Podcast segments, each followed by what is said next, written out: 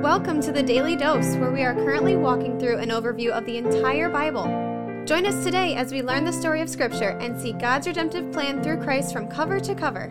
Let's listen to Matt Reisetter, Director of Christian Crusaders and the Cedar Falls Bible Conference. Today we're going to be in John chapter 15, verses 9 through 11. In previous texts, we've been hearing Jesus talk about what it means to abide in Christ as it relates to bearing fruit. Today we're going to hear about what abiding in his love means as far as keeping his commandments goes. Before we jump into the text, I want to thank the Family Leader for being our 2023 Daily Dose Devotion sponsor. You can learn more about the Family Leader in the announcements at the end of this devotion. And as always, thank you to the Family Leader for their support. John 15, verse 9. As the Father has loved me, so have I loved you. Abide in my love. If you keep my commandments, you will abide in my love, just as I have kept my Father's commandments and abide in his love. These things I have spoken to you, that my joy may be in you, and your joy may be full. So I want to start with that very last verse, verse 11. This is profound. Jesus says, I'm telling you these things so that the joy that I have, joy in me that comes from my abiding in my Father's love, joy in me that comes from my keeping my Father's commandments, I want that joy that's in me to be in you. And so I'm telling you also to abide in my love and to keep my commandments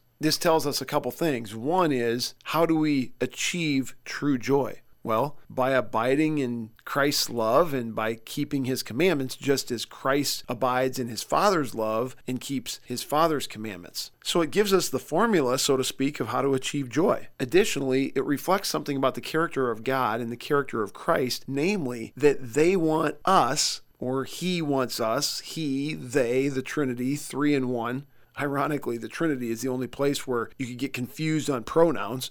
But God wants us to have in Him what He and Christ have together in themselves. This is remarkable that God in Christ would love humanity to the extent that he would be willing to share with us this intimate, joy filled bond that they have among themselves. But there's a lot more going on in this text. So let's jump to verse 10. Jesus says, If you keep my commandments, you will abide in my love. Now, this is one of those spots in Scripture where we got to slow down a second and be careful that we don't misapply what Jesus is saying. Because if we read that and don't think about it in the context of even what the passages before about the vine and the branches were teaching us, or in the context of the greater gospel narrative, the context of the biblical story of redemption, then we could maybe be led to believe that the path to heaven or the path to union with God centers on us keeping commandments. You could wrongly read this passage and understand it to mean that Jesus is promoting a works based righteousness. After all, he says, if you keep my commandments, i.e., if you do good works, i.e., if you live a moral life, you will abide in my love, just as I have kept my Father's commandments and abide in his love. But Jesus isn't saying this in that way. Jesus is just saying a little bit differently what he already said in the previous passage which is if you abide in Christ, if I abide in Christ, we will bear fruit. That's just an automatic result of us abiding in Christ. The key is not whether or not we can muster up in ourselves the ability to bear fruit. The key is are we abiding in Christ? If we abide in Christ, we will bear fruit. Likewise, if we abide in Christ, we will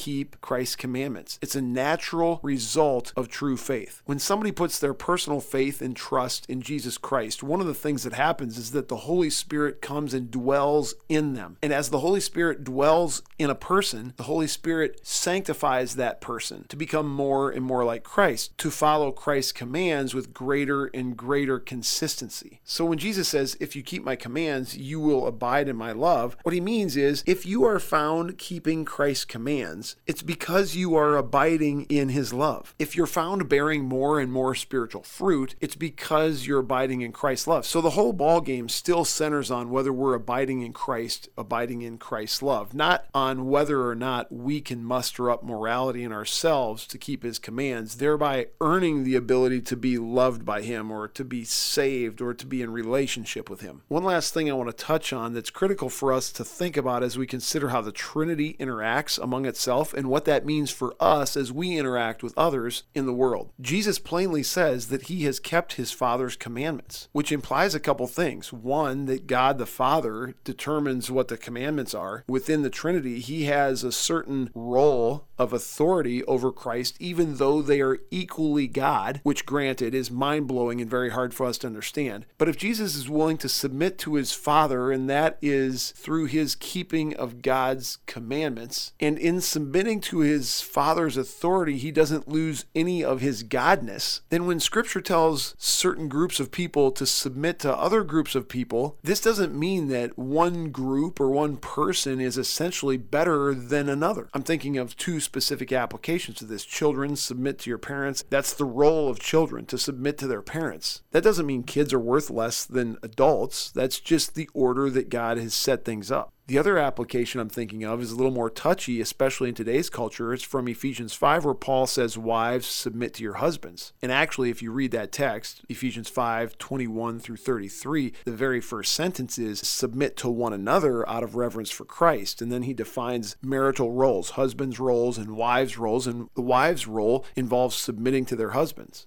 My point in mentioning this as it relates to this text in John is just to say, hey, look, Jesus submitted because that was Jesus' role within the Trinity. At the same time, Jesus is fully God, just like God the Father is fully God. Husbands and wives, according to Scripture, just like within the Trinity, are equal in value to one another. Neither one is more or less important, more or less loved or valued by God, but they have different roles. And if you're curious now about what submitting in the context of marriage looks like, you're going to have to come back for more much later when we get to Ephesians. Until then, come back for more of John. Thanks for tuning in and have a great day. This is The Daily Dose, a podcast of Christian Crusaders Radio and Internet Ministry. Please subscribe on Apple, Google, or Spotify podcasts or download the free Christian Crusaders app and share with a friend. Also, prayerfully consider supporting our ministry at ChristianCrusaders.org, where you can find our weekly 30 minute radio broadcast airing on stations around the world since 1936 and where you can listen our Conversations podcast featuring inspiring interviews with interesting Christians. Special thanks to our 2022 Daily Dose sponsor, The Family Leader. God designed three social institutions the family, the church, and government. At The Family Leader, they are bringing all three together, honoring God and blessing our neighbors. Learn how and join them at thefamilyleader.com. We also want to highlight another special ministry partner, the Cedar Falls Bible Conference. Check out conference videos and schedule of events online at cedarfallsbibleconference.com and mark your calendars for Saturday, July 29th through Saturday, August 5th, 2023 for the 102nd Annual Cedar Falls Bible Conference. Thank you for listening and may God richly bless you.